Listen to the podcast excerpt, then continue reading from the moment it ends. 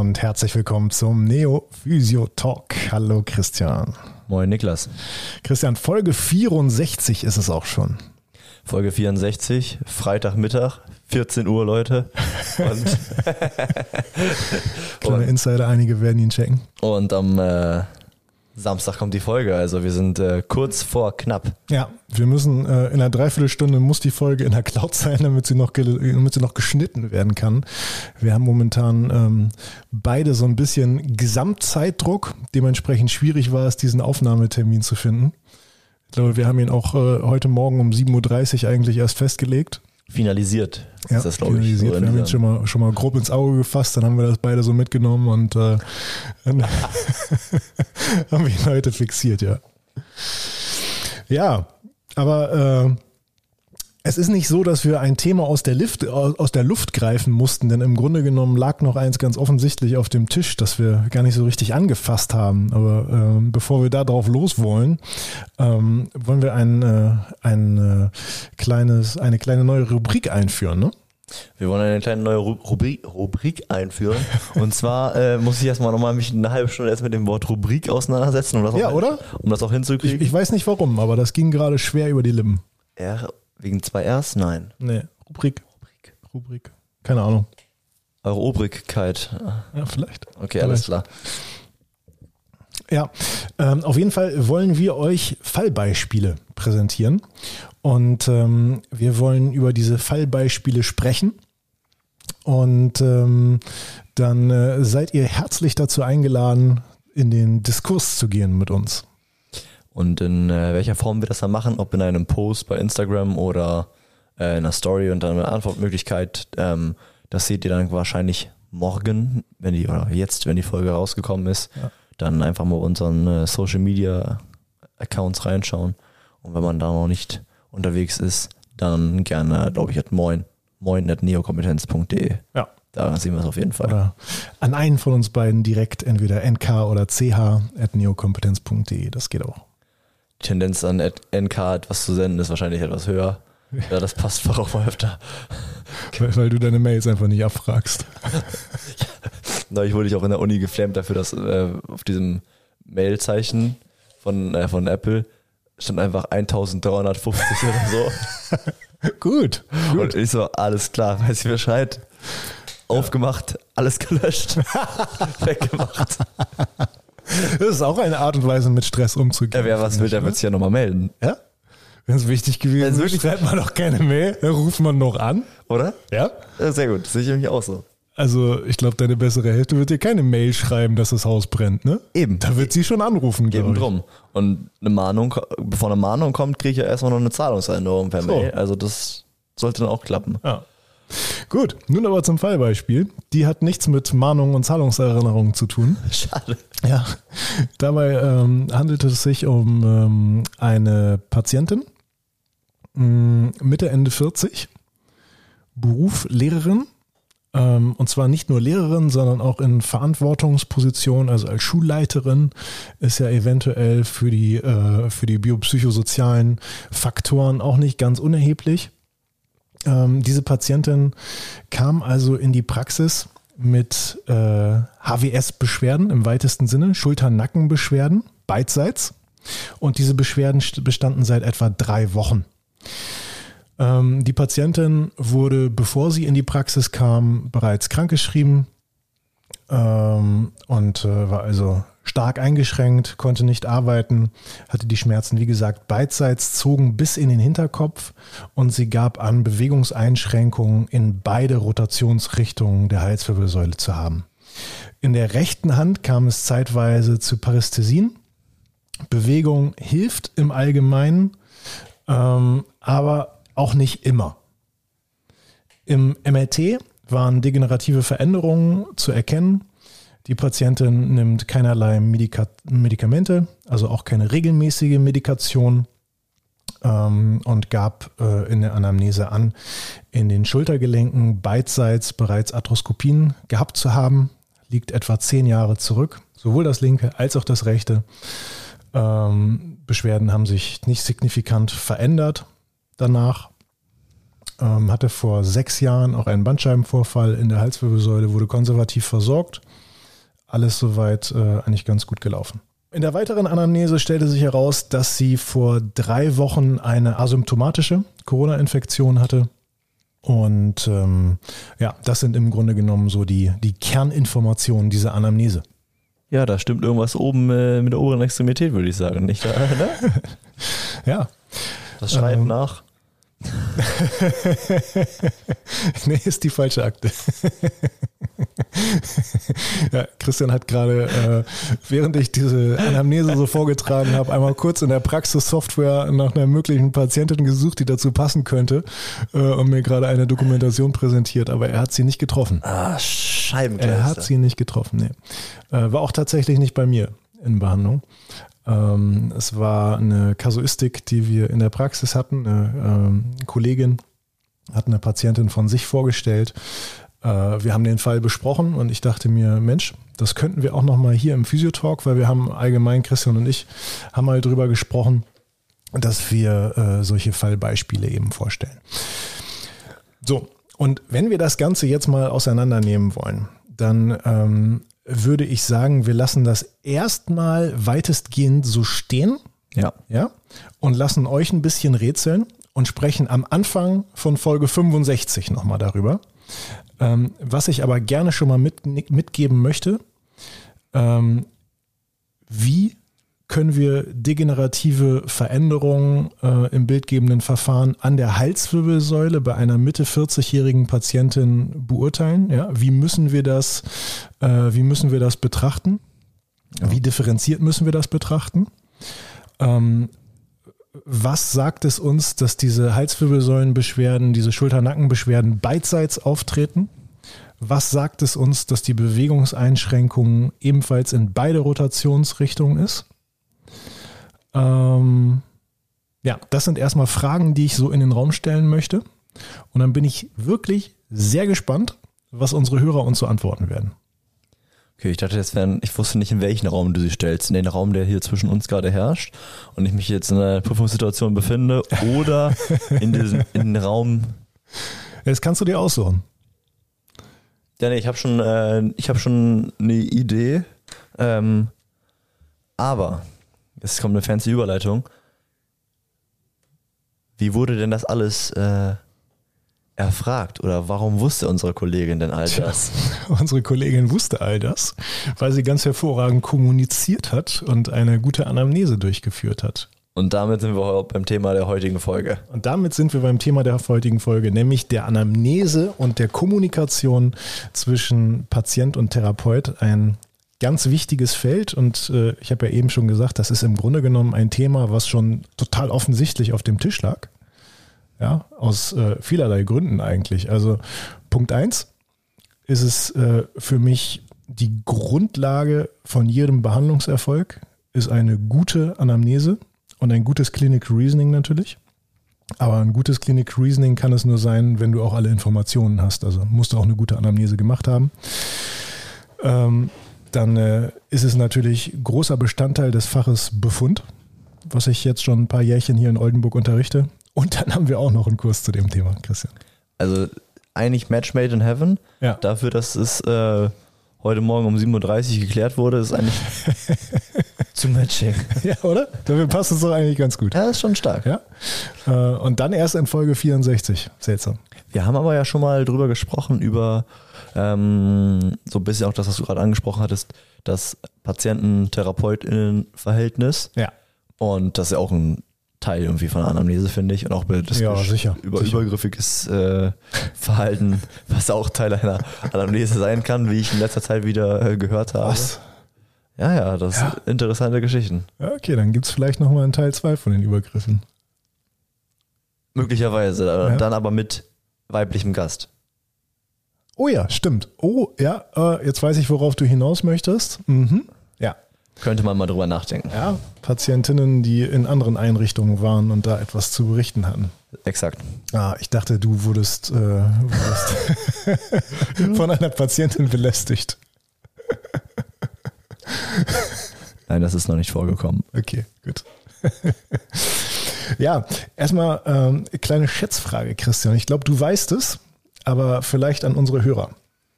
Ähm, bei wie viel Prozent der einer medizinischen Polyklinik zugewiesenen Patienten ließ sich in der Anamneseerhebung die Diagnose so weit erarbeiten, dass weitere körperliche Untersuchungen und auch Labortests an der Diagnose nichts mehr änderten. 70 Prozent. Nicht ganz. 80. Ah. Ja, also. also jetzt redet er schon seit fünf Jahren nur die gleichen Sachen. Ne? Ja. Jeden Tag das Gleiche und ich habe immer noch nicht richtig zugehört. Scheiße. also da gibt es zwei unterschiedliche Studien.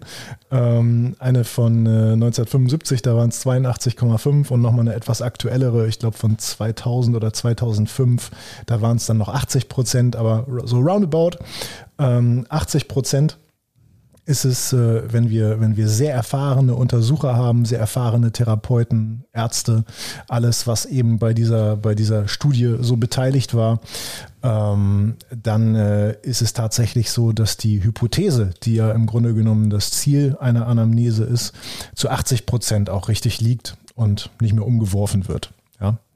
Also wenn wir uns mit der Anamnese beschäftigen, dann sprechen wir über das Darstellen von Vergangenem, über die Erhebung der Vorgeschichte und der aktuellen Befindlichkeit. Und das ist natürlich der initiale Kontakt zwischen einem Therapeuten und einem ähm, Patienten, sozusagen der Grundstein der Vertrauensbasis. Das hast du so schön gesagt. Ja, oder? Ich wollte eigentlich noch sagen, dass es vom griechischen Wort Anamnesis Erinnerung kommt, aber ja. nachdem du hier gerade schon so das Mic fallen gelassen hast, dachte ich mir, ja, lassen wir es lieber sein.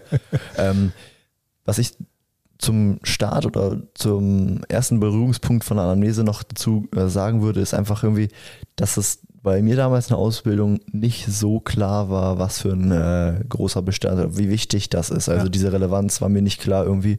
Und ich würde fast so weit gehen und sagen, dass wir das Fach gar nicht ähm, hatten. Also Befund ja, aber es war eigentlich nur körperlicher Befund, glaube ich. Mhm. Und nichts äh, im Binnenverhältnis ja. zwischen Behandler und Patient.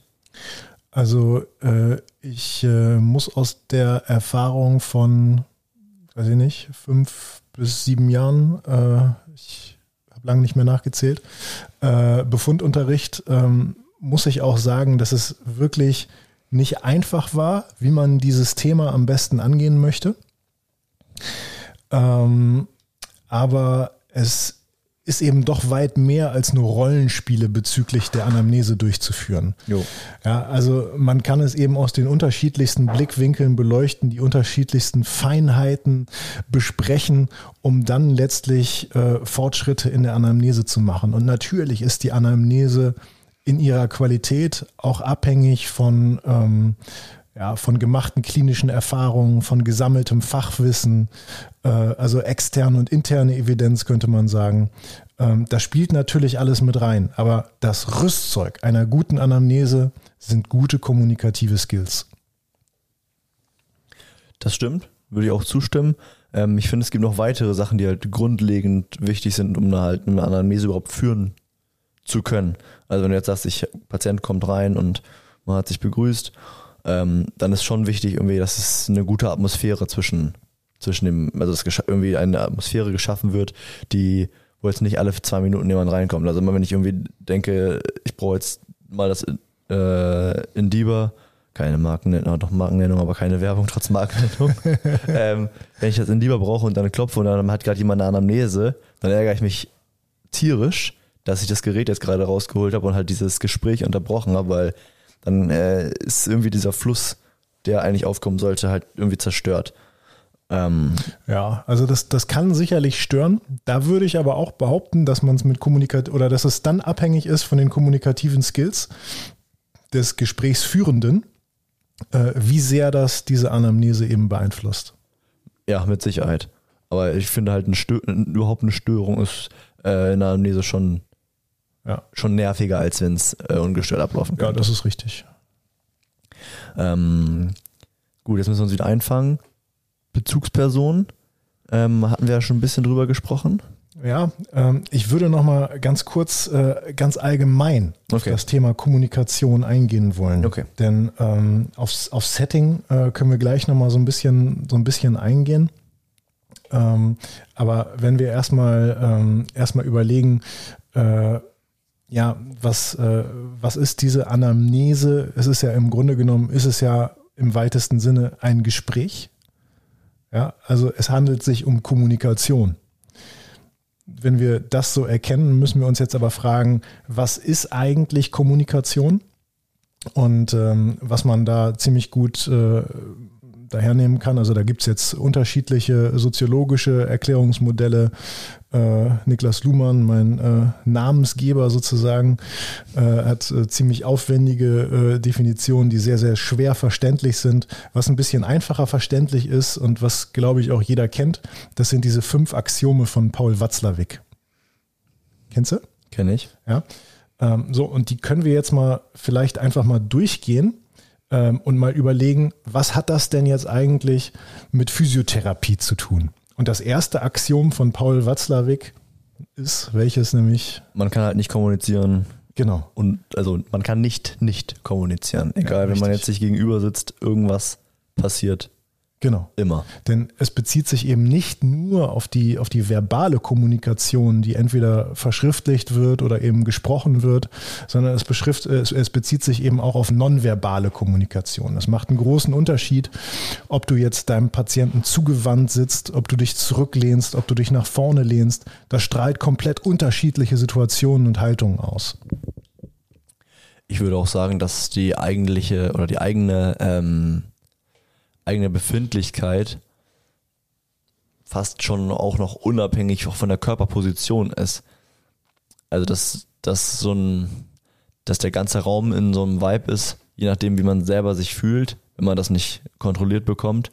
Und dass das dann auch schon Einfluss hat, unabhängig noch vor der deutlicheren Ebene, ich beug mich nach vorne. Ja, ja, aber ich behaupte, auch das ist wieder abhängig von kommunikativen Skills. Ja, ähm, wie ich drauf bin, wissen eigentlich, wenn sie mich in der Praxis erleben, nur Menschen, die mich gut kennen. Würde ich jetzt behaupten. ja, das stimmt, das stimmt. Ich glaube, dass meine Patienten nicht wissen, wie es mir gerade geht. Ich bin auch ein guter Freund von Herrn Kühne, dem geht's wirklich blendend, der war heute wieder klasse drauf. Christian, ich bin am Ende, ich kann nicht mehr. Nein, also äh, ich behaupte, man, man merkt es mir in einer professionell, in einer beruflich professionellen Situation nicht unbedingt an. Ähm, denn es gibt eben nicht nur nonverbal absichtlich gesendete Signale, sondern eben sehr häufig auch äh, nonverbal unabsichtlich gesendete Signale, also unabsichtliche Kommunikation. Und ein gewisses Bewusstsein dafür zu kriegen, eine gewisse Trennschärfe zwischen dem, was man eben absichtlich nonverbal kommuniziert und dem, was man unabsichtlich nonverbal kommuniziert, ist, glaube ich, ein, ein erster wichtiger Schritt, um das Ganze eben ähm, ja, soweit in die, in die, in die, ins, ins Bewusstsein, in die Kontrolle zu bringen, um so eine Kommunikation eben erfolgreich zu gestalten. Du meinst zum Beispiel, wenn ich sage, ich rauche ja auch, bewusst ist, wenn du dann die Augenbrauen hochziehst. Oh. Oder wenn die dann alles entgleitet.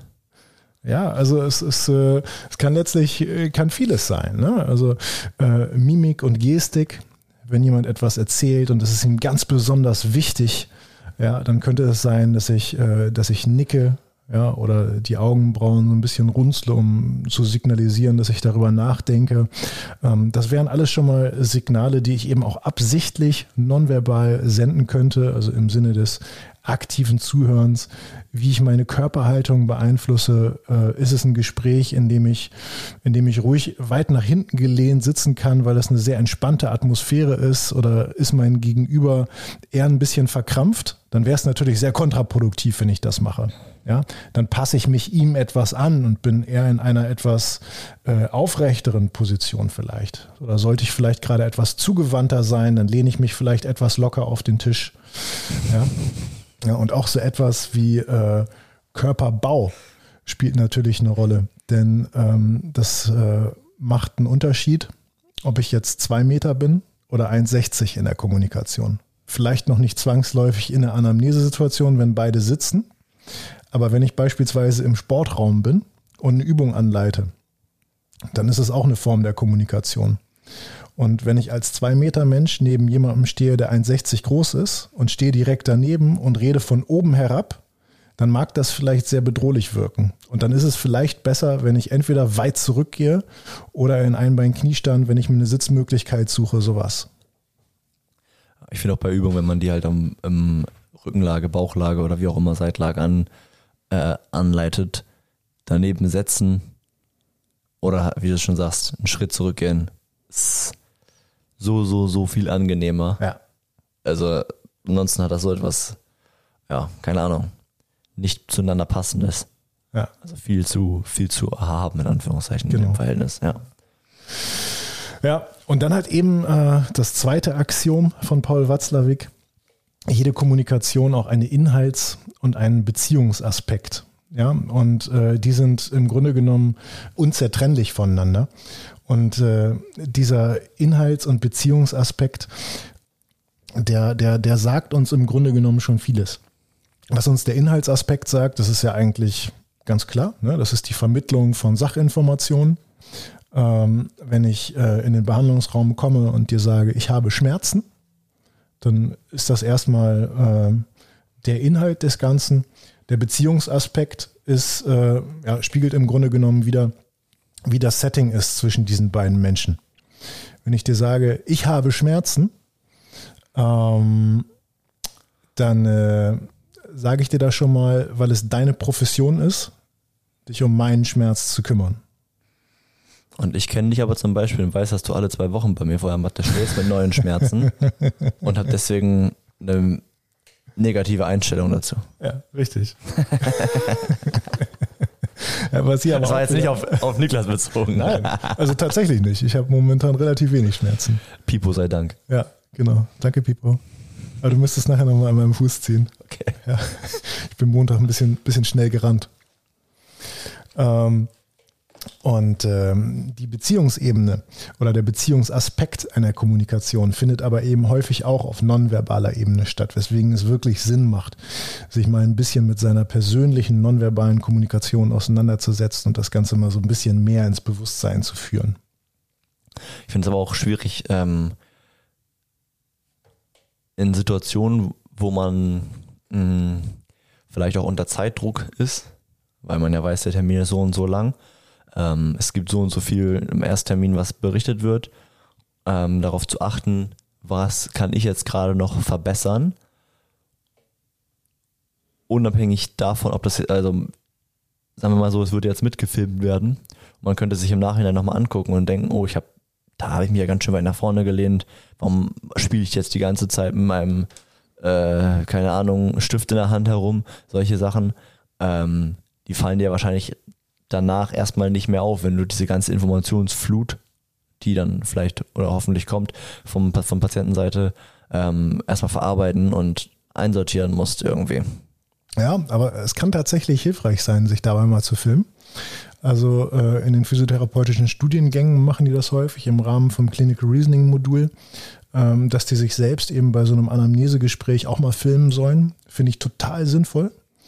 Ähm, ich denke aber, dass allein das Bewusstmachen und das Auseinandersetzen damit, was ist eigentlich nonverbale Kommunikation, was gehört eigentlich alles mit dazu, das so ein bisschen in, ähm, ja, in Fallbeispiele zu setzen, ähm, das kann, glaube ich, auch schon ziemlich gut helfen. Ja. Ähm, das dritte Axiom von Paul Watzlawick, das können wir jetzt fast schon so ein bisschen übergehen. Das meint, Kommunikation ist immer äh, Ursache und Wirkung. Das kann man natürlich jetzt auch in einen sehr relevanten, äh, sehr relevanten, äh, äh, kann man natürlich auch in gute Beispiele bringen, was die Physiotherapie angeht. Da geht es vielleicht auch um das Verfälschen von Informationen, die dann eben über viele weitergegeben werden. Das äh, dreht sich vielleicht um Informationen, die der Patient jetzt vielleicht von einem anderen Therapeuten oder von einem Arzt mitbringt. Ähm, dann ist es natürlich äh, gefärbt durch das, wie der Patient diese Nachricht eben für sich aufgefasst hat. Aber es muss doch immer knacken. Nein, muss es nicht. Aber es muss doch immer knacken. Und dann haben wir einen Kreislauf, der entsteht. Ja, und dann ist es wieder. Schade, schade, schade, schade. Ja. Gut, aber im Grunde genommen äh, würde ich auch das vierte Axiom nochmal ganz kurz überspringen und direkt zum fünften Axiom gehen. Ähm, denn das sagt aus, Kommunikation ist immer symmetrisch oder komplementär. Das heißt, ähm, Beziehung einer Kommunikation beruht entweder auf einem Gleichgewicht oder beruht eben auf einer Unterschiedlichkeit. Und das ist in meinen Augen eins äh, der fünf Axiome, äh, wo bei vielen Anamnesegesprächen eben äh, nicht nur das Haar, sondern die ganze Perücke in der Suppe liegt. Jetzt, wir brauchen ein Phrasenschwein ganz dringend. Wirklich, ist ganz dringend. Wenn unser ja. Sparschwein nicht geklaut worden wäre in der Praxis, hätte ich das hierher berufen jetzt. Ja, auch nochmal äh, kurzer Aufruf, ne? wer es findet, bitte zurückbringen. Jo, kleines Shoutout, das wäre echt süß. ja, voll nett. Ähm, denn ähm, es macht schon Sinn, sich als Therapeut auch darüber im Klaren zu sein, wie denn eigentlich die Beziehung zwischen Patient und Therapeut ist. Und die Beziehung beruht eben nicht auf einem Gleichgewicht. Denn das Ungleichgewicht macht sich äh, allein schon darüber bemerkbar, dass es unterschiedliche, äh, eine ganz unterschiedliche Verteilung der Information von Kommunikation gibt. Ja, da würde ich jetzt den ähm, Part einschieben, dass das ja dann erst, oder dass sich ja so ein Gespräch in verschiedene Phasen gliedert. Dass wir erst eine Phase haben, wo der Patient relativ viel äh, von sich geben sollte oder von sich gibt. Und das Wichtige ist in dem Moment auch dem Patienten oder der Patientin diesen Raum halt zu geben, um an möglichst viele Informationen zu kommen und diese ja, patientenorientierte oder zentrierte Phase erstmal wirken zu lassen. Ja. Und nicht sofort, wenn du sagst, ich habe Rückenschmerzen, ja wo denn, äh, mhm. äh, reinzuschießen, sondern da abzuwarten, was kommt denn jetzt noch, was kommt denn jetzt noch und auch wenn dann ausgesprochen wurde, auch mal eine kurze Pause einfach abzuwarten und zu schauen, war das jetzt alles?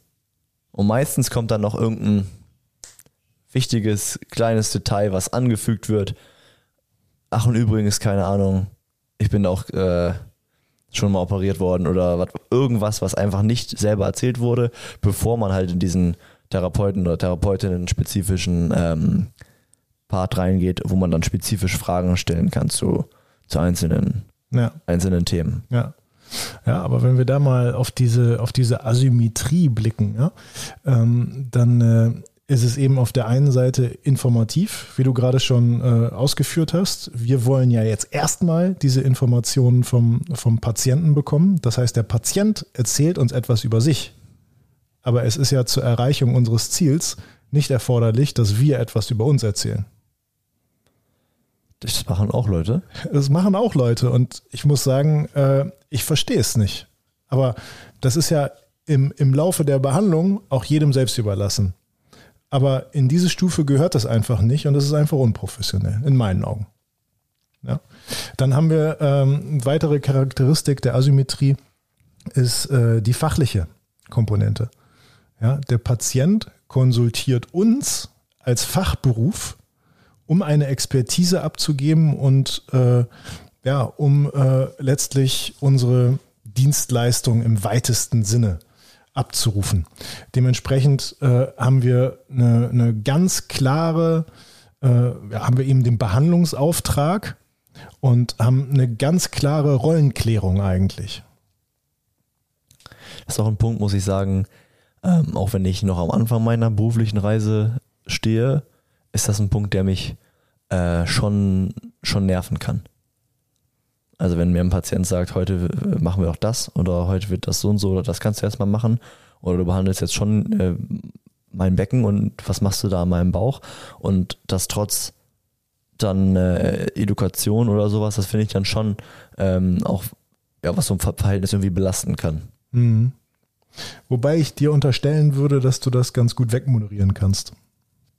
Das kann sein, ähm, aber da würde ich dann auch wieder sagen, äh, das kommt dann auch ein bisschen immer darauf an, wie, wie das rübergebracht worden ist äh, ja. von Patientenseite. Also schau doch nochmal auf mein Knie oder du machst doch heute mein Knie. Also weißt du, das ist ja immer noch wieder auch wieder kommunikativ irgendwie mhm. ein Unterschied, ähm, wie man dann darauf reagiert. Ja, ja. Ähm, ja, ich würde aber schon sagen, dass es dann auch wieder äh, an den kommunikativen Skills des Behandlers liegt, wie gut man seinen Patienten da wieder einfangen, einfangen ja. kann. Ne? Ja. Oder äh, ob man sich da eben, äh, ob man da eben zulässt, dass sich diese Asymmetrie fast schon umkehrt. Ja. Ja. Äh, ja, eine weitere Charakteristik dieser Asymmetrie ist äh, die körperliche Komponente. Denn äh, um äh, die Zielerreichung umsetzen zu können, ist es eben häufig vonnöten, dass der Behandler äh, den Patienten körperlich berührt, andersrum aber nicht. Let's go, hands off.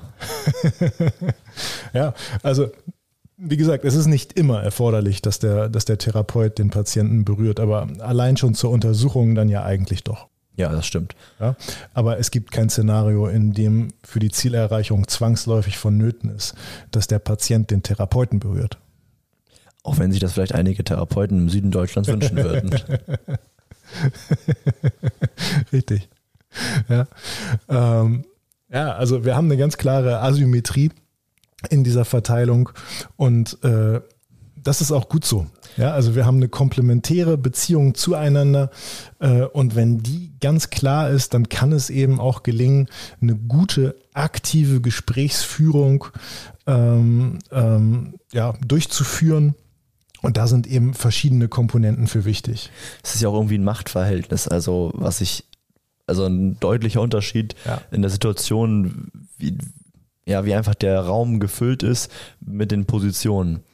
Und das ist halt auch ein Verhältnis, finde ich, was einem als Therapeut oder als Therapeutin bewusst sein sollte, dass das ähm, schon der Raum ist, in Anführungszeichen, wo man die Hosen anhat und die andere Person einem dann ja auch ähm, oder darauf hofft, dass Hilfe gegeben wird oder Anleitung gegeben wird oder ja, dass einfach ähm, diese Expertise dann auch kommt von unserer Seite aus mhm. und ähm, es dann nicht so ist, ja, also heute machen wir dies und heute machen wir das, äh, mal gucken, wie es so läuft, sondern dass dann, dann schon irgendwie, ja, auch was kommt. Ja. Ja, und äh, damit so eine aktive Gesprächsführung eben gelingt, sind äh, eben unter anderem soziale Kompetenzen erforderlich. Da kann man ja vieles so ein bisschen ein Stück weit auch einordnen, was wir da gerade besprochen haben. Fachliche Kompetenzen, darüber haben wir eingangs gesprochen.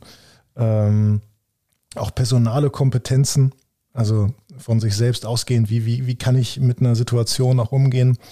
Ähm, aber eben auch die räumlichen Gegebenheiten. Ne? Das ist, glaube ich, äh, ein Stück weit auch wichtig für eine gelungene aktive Gesprächsführung. Du hast es ja äh, eben auch schon mal angesprochen, bevor wir nochmal ein bisschen näher auf die Kommunikation eingegangen sind. Ne? Ja, man kann auch mal so eine schöne vegetative Anamnese über einen Stuhlgang zum Beispiel machen in einem Raum, wo es einfach nur zwei Lagen zwischen den Bänken gespannt sind. Das ist auch angenehm, das stimmt. Ja, also gibt es leider ja immer noch diese, diese Kabinen mit diesen Trennvorhängen in physiotherapeutischen Praxen, wird zum Glück immer weniger. Ähm, aber ich bin schon der Meinung, dass äh, ja, eine absolute Grundlage für die räumlichen äh, Voraussetzungen sein sollte, dass es ein geschlossener Raum ist, ne? mit einer Tür, die man abschließen kann. Also man muss sie jetzt nicht verschließen, aber die man zumindest zumachen kann. Wenn es eine Dachterrasse ist, ist auch schon fancy, muss ich sagen. Habe ich jetzt so noch nicht gesehen, aber könnte ich mich drauf einlassen vielleicht. nicht hier, aber irgendwo im Süden wäre schon super. Ja, okay. ja. Ähm, was ich bei den, bei den, bei den äh, räumlichen äh, Gegebenheiten auch noch hinzufügen würde, ist, es sollte schon möglich sein, dass beide Platz nehmen können. Ne? Das ist ein Punkt, finde ich, der mir, ähm, als ich damals im Praktikum äh, zu dir in die Praxis gekommen bin, im Vergleich zur vorherigen Einrichtung auch aufgefallen ist, dass das halt sonst nicht so gewesen ist. Ähm, dass es dann meistens so war, dass man sich mit dem Patienten irgendwie einer Petsy-Ball, andere auf eine Bank ja. äh, gesetzt hat. Und dann ist es schon automatisch so, dass mindestens einer lümmelt mhm.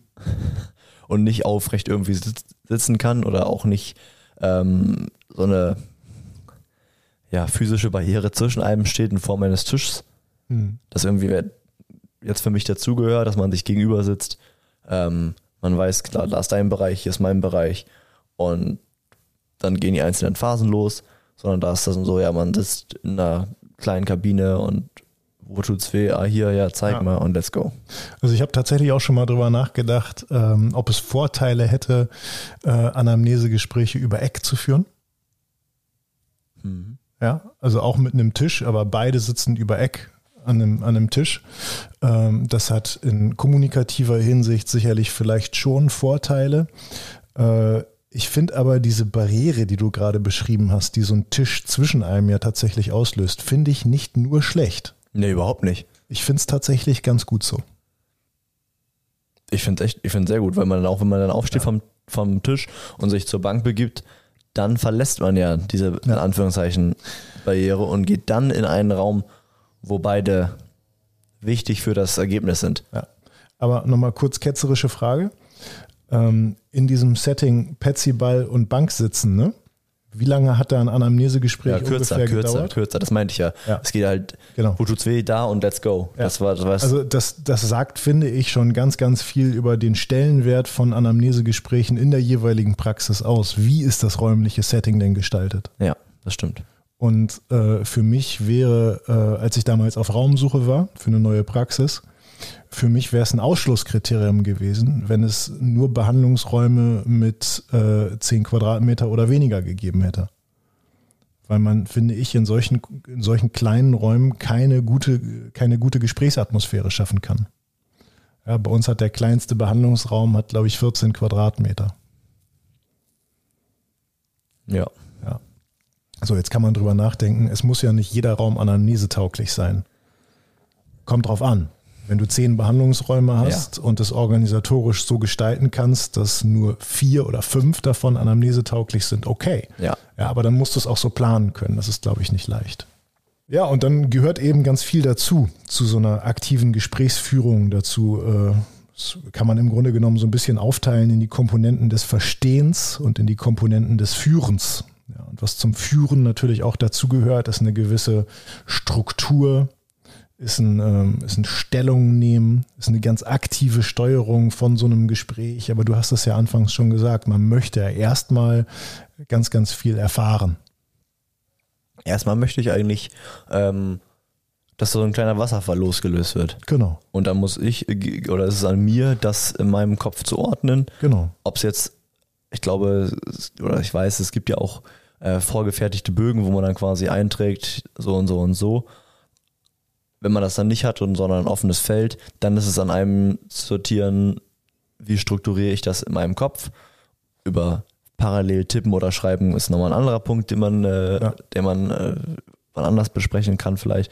Aber das ist eigentlich die Phase, wo, die, wo der Fokus und die Aufmerksamkeit nur beim Patienten sind. Und wo du das dann für dich in deinem Kopf irgendwo irgendwie sortieren musst.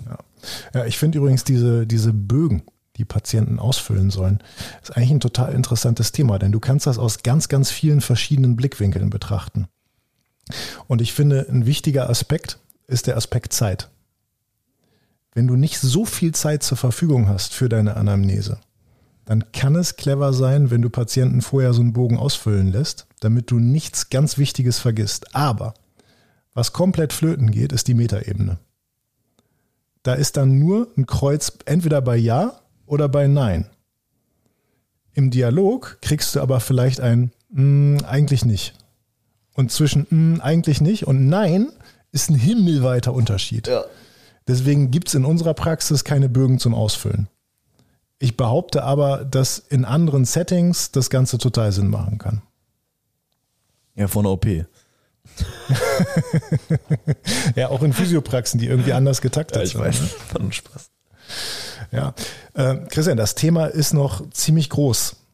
Das ist eigentlich endlos. Das Thema ist noch ziemlich groß und ich würde vorschlagen, dass wir hier einen kleinen Cut machen, damit diese Folge überhaupt noch geschnitten werden kann und unsere Hörer sie morgen hören können. Gut, und dann machen wir beim nächsten Mal so, was für verschiedene Teile es vielleicht von der Anamnese gibt. Ja, also ich hätte tatsächlich, wäre ich mit der Gesprächsführung auch noch nicht ganz fertig. Ja, gut.